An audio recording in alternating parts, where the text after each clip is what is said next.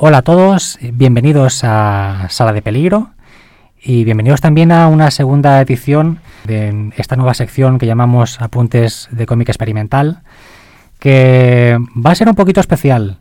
Eh, y lo va a ser por dos motivos. El primero de ellos es porque mm, lo estamos grabando desde el Graf, que por fin ya ha vuelto, el Festival Graf, Festival de Cómic de Autor y Edición Independiente en Barcelona después de dos años, después de una pandemia. Ya lo tenemos aquí de nuevo, con muchas ganas de, reencontrarnos, de compartir obras, de compartir eh, comentarios sobre todo lo que, lo que ha ido sucediendo un poquito durante estos años y ahora que ya nos podemos reencontrar, podemos celebrarlo. Y, mm, el segundo motivo es porque este programa va a ser una entrevista a Marta Cartu, que em, ha publicado recientemente Hola Siri y además es también la cartelista del, cartel, cartel del Graf. Hola Marta, bienvenida. Hola, muchas gracias. ¿Qué tal? ¿Cómo, cómo, cómo se siente estar aquí en el Graf de nuevo? Tú además habías sido la cartelista del, del, del Graf que no fue, aquel Graf que se tuvo que cancelar por culpa de la pandemia y ahora has, hecho un segundo cartel para, para esta edición. Sí, efectivamente. Eh, lamentablemente esa edición del 2020 que fue, que no se pudo celebrar y bueno, he tenido la oportunidad de poder eh, volver a participar con el cartel y, bueno, y de disfrutar del, festival estando en la imagen del cartel. Así que en ese sentido, aunque ese no se pudo celebrar, estoy, estoy contenta. Bueno, es una, una, cuenta pendiente saldada, por así decirlo, ¿no? Exacto. bueno, pues em, como te había comentado antes, eh, un poquito antes de empezar el programa, en, apuntes de cómic experimental, nuestro objetivo un poco es hacer eh, acercar al público eh, un poco un cómic, el cómic en los márgenes, el cómic que busca pues nuevas vías, nuevos caminos. Y, tu obra es muy interesante precisamente porque creo que, destaca en ese sentido, por buscar em, jugar con el lenguaje, explorar nuevas formas de, de explicar cosas precisamente además curiosamente de temas que son quizás son cotidianos, son del día a día y tú tienes una forma muy especial de comunicarlos. Em, la pregunta primera que yo tendría para ti precisamente es, ¿por qué hacer cómics? ¿Qué es lo que te llama del, medio? Bueno, supongo que como muchos compañeros, de entrada es contar historias, ¿no? Con un cómic puedes narrar una historia y supongo que ese es el primer input. Eh, luego creo que eh, ya después de, esto, de, haber empezado a contar historias, pues a mí lo que más me apetece a la hora de hacer cómic es como plantearme nuevos eh, como retos formales o que sea un campo como de batalla, de experimentación. Eh, así que supongo que el primer input es ese como narrativo, pero luego viene como ya toda esa carga, carga de lo conceptual o de experimentar con lo formal, ¿no? Como que vas añadiendo capas de más complejidad que dices, quiero jugar con este medio, quiero jugar a romper cosas. Tú empezaste a hacer cómic eh, hace ya 10 años, 11 años, ¿puede ser? Sí, bueno, no sé, a ver, que no sé, perdone por la pregunta, pero o sea, ¿qué es empezar a hacer cómic, no? Mm, entonces, hace años que hago cómics porque siempre me ha gustado mucho. Desde que era adolescente a mí me gustó mucho el manga. Yo empecé a dibujar cómics gracias al manga y luego pues no he parado. Claro, eh, cómics ya que vean la luz o que tengan una forma, pues más recientemente sí. Pero esto de, empezar, pues claro, hace años ya. te lo preguntaba más que nada por, por, um, por, ver si, si ha cambiado tu forma de ver el cómic desde que empezaste hasta la actualidad y cómo ha sido ese proceso. Sí, ha cambiado muchísimo. Y, y, supongo que tiene que ver pues con una etapa tanto de maduración eh, personal como profesional, ¿no? esa madurez que te va permitiendo como como ir eh, buscando nuevas cosas o plantearte más preguntas, ¿no? Y, gracias a eso pues va cambiando todo. ¿Tú has, hecho, tienes formación específica? Eh, mm, bueno, yo estudié Bellas Artes, me formé en Bellas Artes y, no, no, sé si eso se considera formación específica o no, pero sí que tengo estudios artísticos. ¿Y te, han servido em, para desarrollar tu obra? Porque a veces, bueno, hablando de temas de formación, hay autores que, bueno, que opinan que a lo mejor la, formación que dan en, en, universidades o en centros puede ser muy canónica, puede ser un lastre y que a veces tienes que desaprender lo que te enseñan. No sé si en ese sentido tú has vivido, lo has vivido así, has tenido que hacer experimentaciones propias o recorrer caminos fuera de lo que es el mundo académico. Sí, entiendo lo que dices. Ya, yo a mí no me pasó eso. Yo disfruté mucho mis estudios universitarios porque o sea, yo había aprendido a dibujar cómics por el manga a partir de cogerme libros de aprender tú mismo y, y, bueno, o sea, supongo que sabes a cuáles me refiero, ¿no? Y estos te marcan mucho como las estructuras, y de hecho eso sí que es muy canónico. Y, y sin embargo, en la universidad aunque pasas por un proceso también de aprender lo que es el dibujo académico y más carboncillo y todo este tipo de técnicas, eh, pero no sé, yo creo que en verdad es muy enriquecedor, es como que aprendes más recursos, más técnicas y luego al final pues simplemente vas eligiendo con cuál que te quedas o cómo vas siguiendo tu camino, pero para mí de entrada fue muy positivo, era, era justamente eso, enriquecedor. Y luego ya no destacaría tanto solo las em, materias que eran de carácter más práctico o más académico, sino también aquellas que lo eran más a nivel teórico, que igual pues a mí me encantaba de repente sacar un montón de ideas de ahí y luego pues una vía de expresarlas igual era el cómic, ¿no? O sea que no forzosamente para mí el cómic está vinculado a, a eso, a aprender a dibujar, ¿no? Igual tenía más que ver con el, pensar o, o que contar. ahora, ahora que hablabas precisamente de, de, tus primeras lecturas del manga, una pregunta que solemos hacer mucho también es ¿cuáles han sido tus primeras lecturas? ¿Qué, qué, qué es lo que has leído en tus inicios? Pues cuando era peque leía Ranma o Bola de Dragón y luego em, eh, cuando era adolescente me marcó el anime sobre todo y del anime volví a pasar al manga y leía Karekano, me acuerdo. Eh, me marcó bastante luego una serie que se llamaba Saikano, que es un seinen y me encantó y eso yo lo recuerdo con especial cariño porque fue con Saikano que yo no podía parar de dibujar historias, quería dibujar la historia de Saikano y luego las mías y, y bueno, es, e, ese cómic en, especial me marcó mucho. Lo he leído este, hace años, también es bastante durillo, ¿eh? es una historia bastante, sí, sí, sí, lo recuerdo también. Y, mm, mm, mm, o sea, básicamente en manga, ¿no tienen alguna lectura paralela fuera del cómic japonés? La verdad que adolescente, que fue este momento de decir, vale, es que quiero dedicar mi tiempo libre, porque en ese momento era mi tiempo libre, ¿no? Quiero dedicar mi, mi tiempo a aprender mucho sobre esto. Entonces era el manga. Luego, con los años, pues fui Em, con esa cosa de que entras a la tienda por el manga, pero de repente, uy, ¿qué es esto? ¿no? Y empiezas a curiosear, pues me acerqué al cómic europeo y también al underground americano. y, fue así como empecé a entrar ya a conocer más cosas. Eh, me acuerdo que en ese momento empezó a hablarse bastante de la mm, novela, o sea, al, cabo de unos pocos años de la novela gráfica, que eso también me enganchó mucho. Por ejemplo, descubrí la obra de Marjan Satrapi, Persepolis, y, y me y, como que me sentí también muy como muy atrapada, ¿no? Como que eso me llamó mucho la atención. Y luego, pues ya de ahí, eh, eh, de repente, ya cuando me explotó la cabeza es cuando empecé a ver que existía como un mundo más experimental. Recuerdo los primeros fanzines que vi de Fosfatina Ediciones y yo pensaba, esto es, o sea, chulísimo, porque ya era pensar eso ya no solo en las historias, sino en el medio mismo, de cómo se están narrando. Y a mí eso no sé por qué me, me atrapó mucho. Digo, qué, qué guay.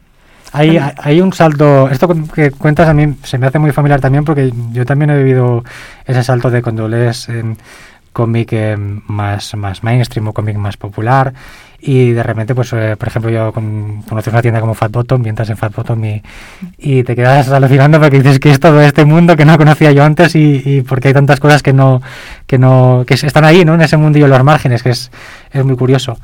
Em, una cosa que te quería preguntar también. Em, ¿Hay alguna cosa a la que te dediques, al margen del tema del dibujo, em, como afición o como profesión, que crees que pueda tener algún tipo de sinergia con tu trabajo? Sí, totalmente. Además de dibujar cómics, también soy profesora. Me gusta mucho la educación. Eh, llevo años eh, formándome en esto y, desde la carrera.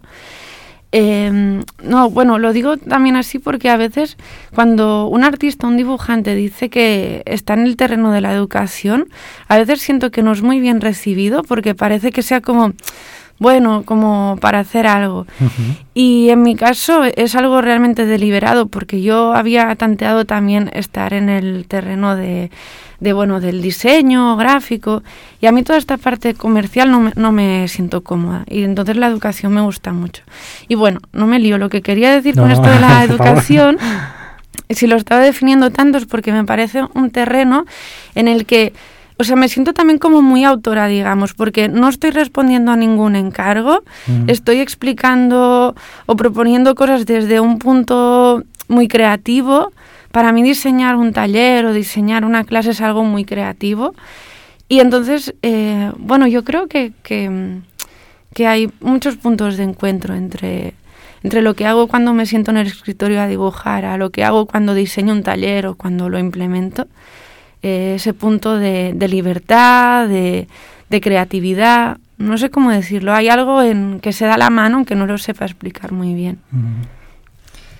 Em, y, aparte del, tema, de ese tema de profesiones y actividades, ¿hay, hay también influencia en, tu obra de, de otros medios artísticos, pintura, literatura, música?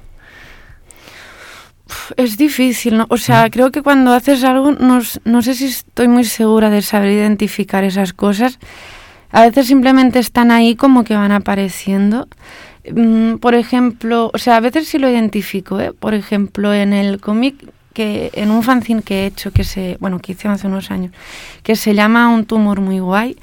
Eh, en ese hay mm, unas escenas que pasan dentro de una habitación en que mm, hay como una bombilla en el centro y bueno, cuando lo dibujaba me venía como a la idea como algo de, Picasso, como bueno, el, tipo de, de, de, idea, de icona que estaba poniendo. Me recordaba eso. Luego, mm, alguna vez he hecho algún guiño también. Em, con Hola Siri hice una edición limitada de un póster en homenaje a April Greyman, que era una de las primeras diseñadoras gráficas en usar el ordenador. Y, y, y, y tengo otro cómic que se llama Pum y ese también jugué con la performance. o sea, sí, de algún modo siento que, que, que, que, cuando me pongo a hacer algo, ahí la mente circula en referencias que no son solo del cómic, que mm. también vienen de otros lados. Mm, pero bueno, no sé, no siempre me resulta fácil de identificar. A veces sí, a veces yo creo que simplemente ocurre. Quiero recordar ahora, y me viene un poquito a, la memoria así como de, de refilar, me vas a disculpar. El, el, hiciste una exposición, quiero recordar hace un tiempo, y también mm, quiero recordar que trabajabas un poquito el, el, sentido narrativo dentro de la exposición, ¿verdad? Eh, ¿A qué te refieres, perdona, con es que precisamente como no, como no recuerdo bien bien la exposición, si quieres explicarlo un poquito, porque quiero recordar que era muy interesante, pero ahora no. ¿Te, refieres a la de Fat Bottom, a la que dice o... Creo que la hiciste en un centro, ahora no recuerdo exactamente dónde fue, pero... Es que he participado en algunas, sino... Ah, ¿te refieres a una que era una instalación? Sí, sí. Ah, sí, sí, sí, sí, ahora te entiendo lo que quieres decir, perdona. Eh, sí, eso fue, eh, hay una beca que se da a artistas emergentes, artistas jóvenes, en Cataluña que se llama eh, Premi Arjova eh, y se hace en la sala de Arjova.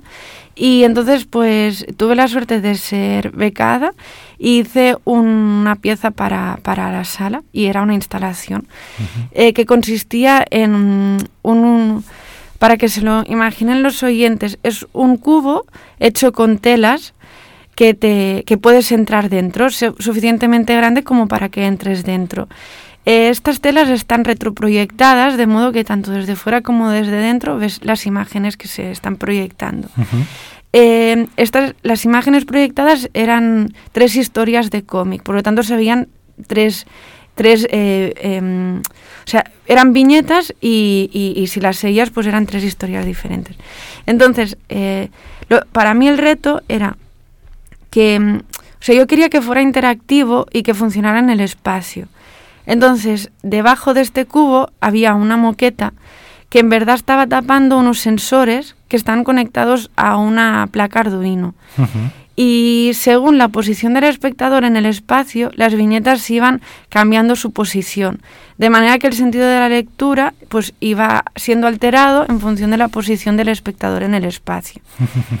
Em, el, esto era como, digamos, como la puesta en escena y el, la idea que había detrás, como el, el, concepto detrás, eh, la instalación se llamaba Espacios de Seguridad y mm, para mí la idea, a ver, es difícil de explicar esto porque no hay imágenes, ¿vale? Se me hace un poco complicado, pero todo nos viene a la cabeza que el cómic utiliza muchas veces estos recursos de una explosión, ¿no? Y dibujas, pam, una nube ahí como petando todo. O, bueno, este tipo de estrellas de cuando, cuando algo ocurre. Eh, esto siempre se da en escenas que son violentas, ¿no? Que ha pasado algo así como de carácter violento. Y, y mi, mi, mi, el concepto que yo tenía, eh, o sea, el discurso que yo estaba planteando con la instalación era que eh, muchas veces en el cómic se utilizan estos recursos para sustituir algo que sería violencia explícita por algo que en verdad queda como mucho más naif, está como oculto, ¿no? O sea, detrás de estas líneas cinéticas, pues, eh, pues no se está viendo claramente lo que pasa. Entonces vinculaba eso en los discursos a veces oficiales que se dan desde medios de información o bueno otro tipo de espacios oficiales y cómo mm, hay violencias ocultas, o sea, como había un paralelismo entre estos recursos eh, gráficos del cómic con cómo se narra a veces desde otros discursos, ¿no? y entonces este era el discurso que había detrás de la instalación y las historias que veías en la instalación y que iban cambiando de posición, se movían, pues reflexionaban acerca de este tema y habían así, pues, a nivel gráfico, pues, imágenes con líneas cinéticas, eh, bueno, Está muy bien. El tema, el tema del cubo precisamente me recuerda un poquito a Hola Siri, que tiene esas escenas que están como muy encapsuladas y aparece como, como un tema tuyo. Si te parece, em, podemos hablar un poquito del cómic, nos explicas un poco de dónde viene la idea y, y bueno, cómo ha sido su, su planteamiento. Sí, claro. Pues la idea viene de, de estar en una, en una situación de trabajo con compañeros que eran ya compañeros barra amigos y ironizar un poco, reírnos de nuestra situación precaria en el trabajo. Y de ahí me acuerdo que a mí me salió la, la broma de, pues, mira, la Siri, la, asistente, ¿no? Siri, eh, Siri em, es tan precaria que trabaja en Apple por la mañana y por la tarde se va a hacer de Irene de Renfe, que para quien no lo sepa, Renfe también tiene un asistente y se llama Irene. Y, y nada, y, y bromeé sobre eso. Y bueno, esa idea se me quedó en la cabeza y entonces cuando, mm, eh, bueno, un, día me creo que yo estaba pues, especialmente sensible con este tema de, de, vivencias personales, de precariedad laboral y me puse a hacer un pequeño guion, empecé a desarrollar más esa idea. Y entonces al cabo de poco apareció la convocatoria en Juve y el premio en Juve, que para los oyentes que no lo conozcan, pues es un premio que se otorga a artistas emergentes y hay una categoría para cómic y vi que aparecía la convocatoria y dije, mira, tengo, o sea, me supone un buen reto, tengo muchas ganas de intentarlo.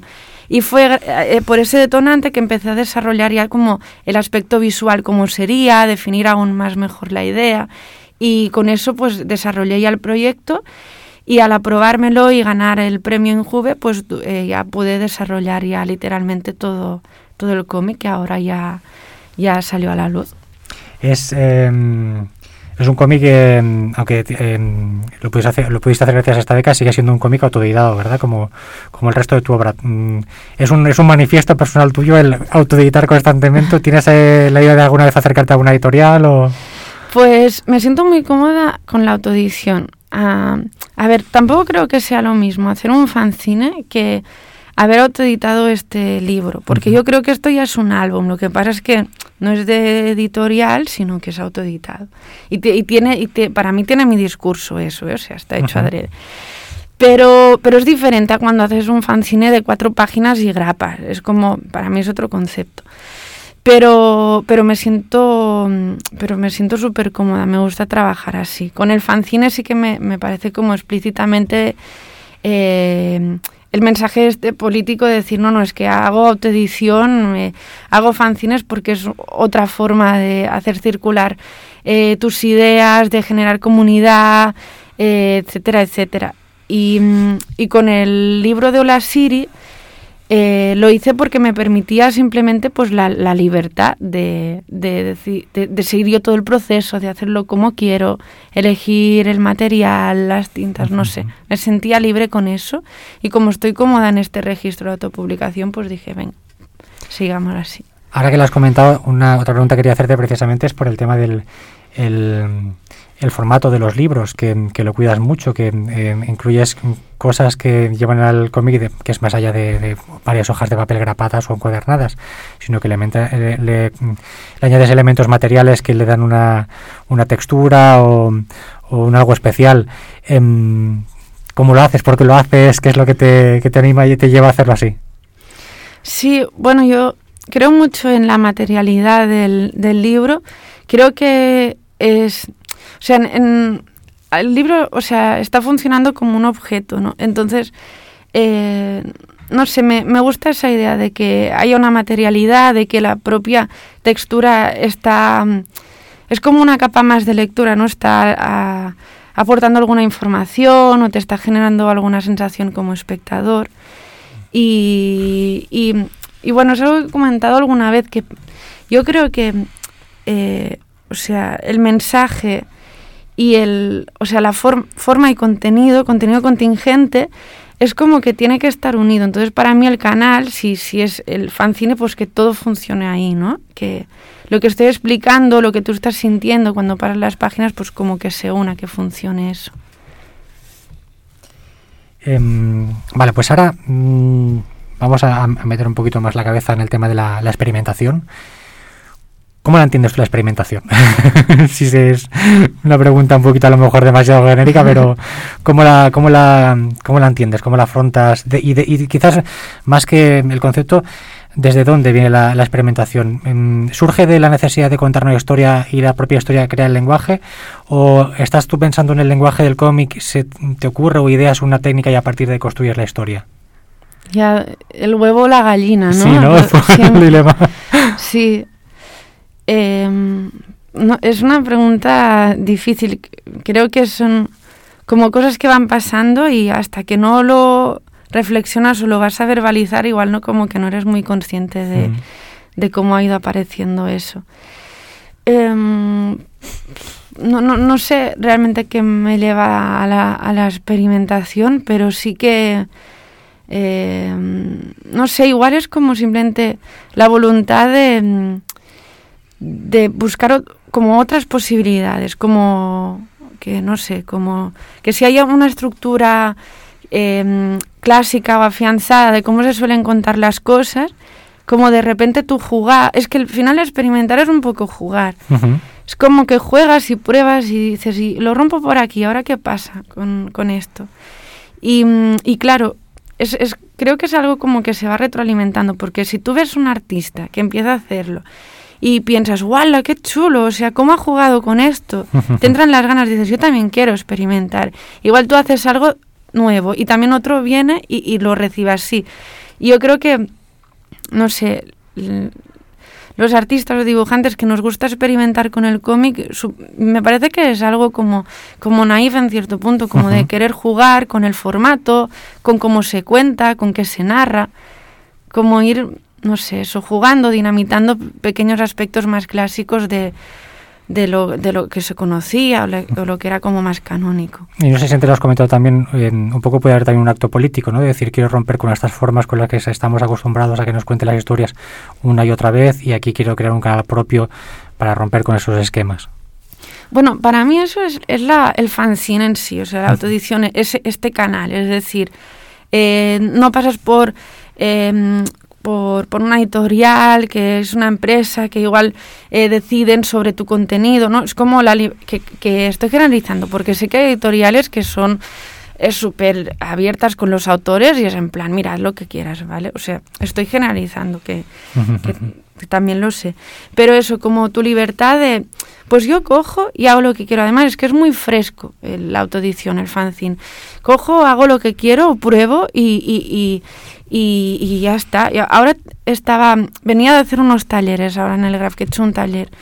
Y era eso, e, es tan chulo cuando ves a la gente creando y, van saliendo cosas y dices, venga, pues esto ya se podría montar, es algo fresco, es, es, cómic, es, lo imprimes y es un fanzine. Esa libertad luego genera, eh, se generan circuitos alternativos, eh, genera conexiones entre las personas, no es que lo depositas en una librería y ya te olvidas, ¿no? Eh, el precio sobre el que se vende no es lo mismo un libro de artista que un fanzine, aunque visualmente podría serlo perfectamente. Lo que pasa es que decides ponerle un precio en el que creo que también te posicionas con eso. No es lo mismo vender un fanzine a 3 euros que un libro de artista a 300 euros. Correcto. Entonces, yo creo que ahí pasan muchas cosas y por eso es cuando digo que para mí el fanzine es político y ahí están pasando muchas cosas.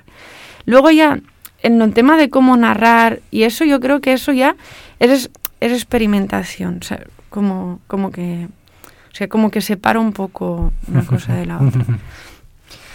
Em, quería preguntarte una, curiosidad que em, eh, recordarás que se hizo hace un año precisamente una, especie de promo del Graf en la que escogían a varios autores, participantes, gente del equipo del Graf y les pedían que, utilizaran una, pues, una o algo para, para decir la cámara y entonces se iba saltando. Y fue muy curioso porque de toda la gente que había, quizás todas de las más, las más jóvenes, utilizaste la palabra conexiones que has dicho hace poquito. Mm. y me parece, me parece muy curioso, me parece muy, muy llamativo. Mm, primero precisamente porque em, em, si la gente en ese vídeo, tú eras la más joven, estabas utilizando, o sea, a lo mejor te preguntaron por un elemento del lenguaje del cómic y donde toda una generación más, más mayor piensa en onomatopeyas del mortadelo, de los cómics de superhéroes, lo que sea, tú pensaste en esto que es quizás más, más contemporáneo, más experimental, más moderno. Vale. O sea, ahora me acabo de enterar. Vale, o sea, a ver.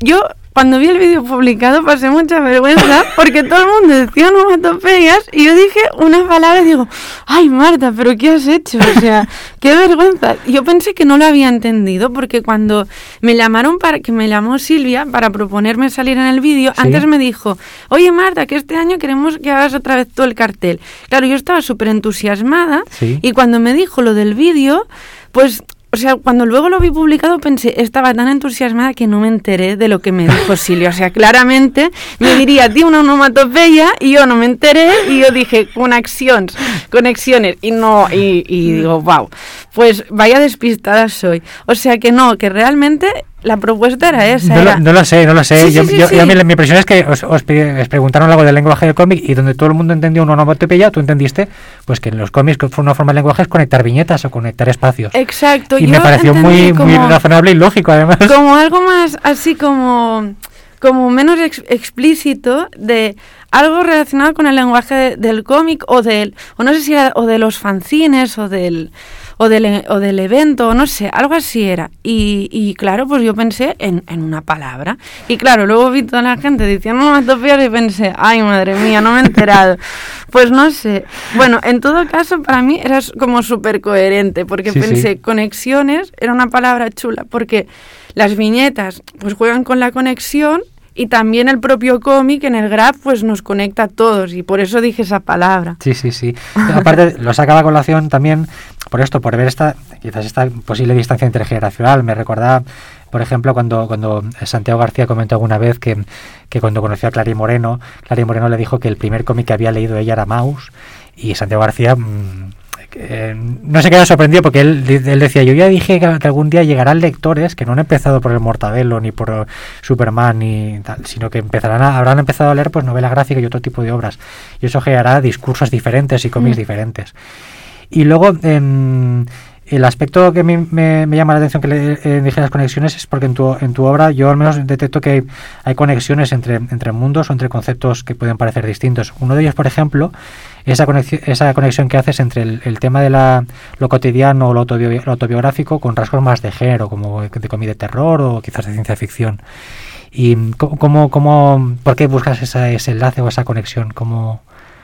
¿Entre géneros te refieres? Sí. Ay, no sé, es que... O sea, yo, creo que a veces tengo muy claro sobre... Te digo cómo creo que funciona, ¿vale? Sí. Eh, creo que tengo muy claro la, idea o el concepto del que quiero hablar y luego empiezo a pensar o desarrollar una historia em, que pueda hacer explotar o relucir ese concepto. Entonces igual, porque por ejemplo, ahora que hablaba así como de terror, eh, no soy una gran consumidora de terror, no te diré que yo veo pelis de terror, por ejemplo, igual he visto alguna, pero me parecía divertido. O sea, pensé en convertir un, en Gotelé, pensé en convertir una historia eh, en la que en verdad lo que quería era hablar de, o sea, de, de cómo nos, siendo jóvenes, te empiezas a montar ilusiones de una vida estable, adulta, y que todo eso se vaya a la porra. Me parecía como divertido dibujar eso, porque estaba viviendo un momento personal en que veía que era imposible tener una estabilidad o que personas jóvenes que lo están intentando se están dando de bruces contra la pared. Entonces, pues simplemente pues me vino a la cabeza, eh, pues me empecé a inventar que sería la propia casa, que te acabaría como, como dando miedo y acabarías huyendo de ella. Y pues salió una historia de terror. Pero no es que buscara ese cruce o que yo sea un amante de un género en concreto de la ciencia ficción y lo busque, sino es más como que tengo una idea y al, al desarrollarla pues recuerdo eh, géneros o, tipos de historias y, me acerco a ellos. También parece, a mí me da la impresión también eh, leyendo tus cómics, que hay, hay como eh, un, puente también trazado, una conexión entre lo que son, lo que decía antes, también temas cotidianos, pero lo, acercas también a, a, una expresión abstracta o lo acercas a la abstracción.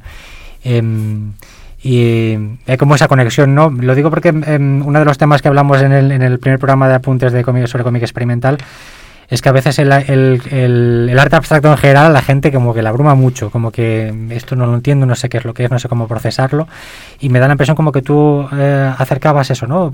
Plantando esas, esas imágenes en el cómic. Eh, no sé, tratando de evocar alguna sensación, o, pero eh, trazas ese puente desde una, una, situación que se puede entender, pues eso, las condiciones materiales de una persona, su situación laboral, su situación emocional, y de repente pues colocas esas, esas imágenes, esas escenas que lo dan un algo más. Sí, bueno, yo creo que eso puede ser porque creo que, mm, que, que aunque me gusta experimentar, no dejo de querer narrar una historia. Y el hecho de narrar una historia creo que es lo que lo hace entendedor, digamos, y, que se pueda entender. Y además, como trato temas sobre la cotidianidad, pues claro, creo que es próximo, es fácil que puedas entender de qué está tratando el cómic o que, entiendas la idea, el concepto sobre el que se aborda. Y eso no quita al mismo tiempo, por eso, que no haya una experimentación formal con lo que se está dando. Porque el cómic experimental, o sea, hablamos de experimental, pero no significa que siempre sea abstracto. O sea, mi cómic es experimental, pero es formal. Y, y, hay muchísimas autoras y autores que trabajan así, que, que juegan con la experimentación, pero no dejan de ser formales. De hecho, creo que hay más bien pocos que son abstractos. Sí, sí, creo también que hay muy mm. poquitos. Pero a veces sí que me parece verlo, verlo como, como recurso puntual en algunas historias. En el Hoops de Jenny Espinosa a veces lo he visto también. En algunos cómics en los que se hacen esos juegos abstractos que producen sensaciones, no sé, está, es muy curioso. Ah, vale, perdona, ahora he entendido lo que querías decir mejor. Sí, sí, sí, que a veces, em, eh, sí, aparte de la narrativa eh, que cuenta la historia, que es como más evidente de seguir, hay pequeños elementos como... Eh, simplemente como un, como un juego por las formas o por los colores, que no es explícitamente algo, algo real, ¿no? Por eso hablas de lo abstracto. Tienes razón, sí. Sí, eh, y me parece interesante lo que destacas porque es algo que mm, he visto en... Bueno, yo por ejemplo soy muy fan de Amanda Baeza, o sea, yo creo que es de las autoras que más me han influenciado y creo que empecé a fijarme en este tipo de recursos con ella. Y es muy chulo, es como generar un paralelamente otro tipo de, secuencia de narración que simplemente están como evocando cosas, colores, formas, que no sabes muy bien qué pasan, pero ayudan a complementar la sensación de la narrativa que sí que sería como más explícita, digamos. y es como es un juego de que acompañas, como tú bien decías, sensaciones. Sí, pues, pues porque el color o la forma pues te genera más sensaciones, o pues desde repeticiones hasta sensación de agobio, o yo lo uso en Hola Siri con los recursos de lo líquido, del agua. Mm. ¿Cómo, cómo, cómo harías tú em, para, para tratar de acercar a alguien que no conoce el cómics en estas claves, es decir, que una persona que haya leído cómic, eh, o que no haya leído cómic incluso, que, que lo que haya leído es convencional, ¿cómo, cómo, cómo lo acercarías? Porque a mí me parece, por ejemplo, que, que en, el- en esos términos el cómic más en los márgenes, el cómic distinto, em, hay muchos más prejuicios que, em, que en sus homólogos. Es decir, por ejemplo, en la pintura, alguien que ve un cuadro de Miró, pues a lo mejor te puede gustar más o menos, pero na- nadie le va a quitar la, la, la cuestión de que eso es pintura, que es, un- es una, es una forma de arte, te guste más o menos. Pero en el cómic parece sí, como que hay esa barrera todavía que cuesta dar a entender que tú puedes leer un cómic y que no son las claves em, convencionales. ¿Cómo, ¿Cómo lo harías tú para tratar de acercarle, acercar a esa persona? si se puede, no sé. Wow, es un gran reto. Mucho, sí, sí. A ver, yo creo que es simplemente, o sea, primero partiría de la persona, de decir, bueno, pues me apetece leer algo distinto, porque si tú de entrada crees que cómic solo puede ser, em, no sé, voy a tirar de cliché y es, Sí. espero que nadie se sienta No, no, no, por favor, no. Eh, pues eso, si crees que cómic solo puede ser o Tintín o Marvel, pues claro, igual no te vas a sentir cómodo con otra cosa, no, no habrá manera. Pero si entiendes que cómic simplemente es un tipo de lenguaje narrativo y que igual que se narra pues desde una estética Marvel o, tin- o Tintín o un cómic eh, europeo clásico, pues también hay otras formas, Sí. pues ese ya es el primer paso. O sea, creo que, que lo primero sería de, del, el- de, de eso, de los prejuicios del lector, de, de quitarlo, decir, hey, que no pasa nada, que simplemente se juega de otra manera.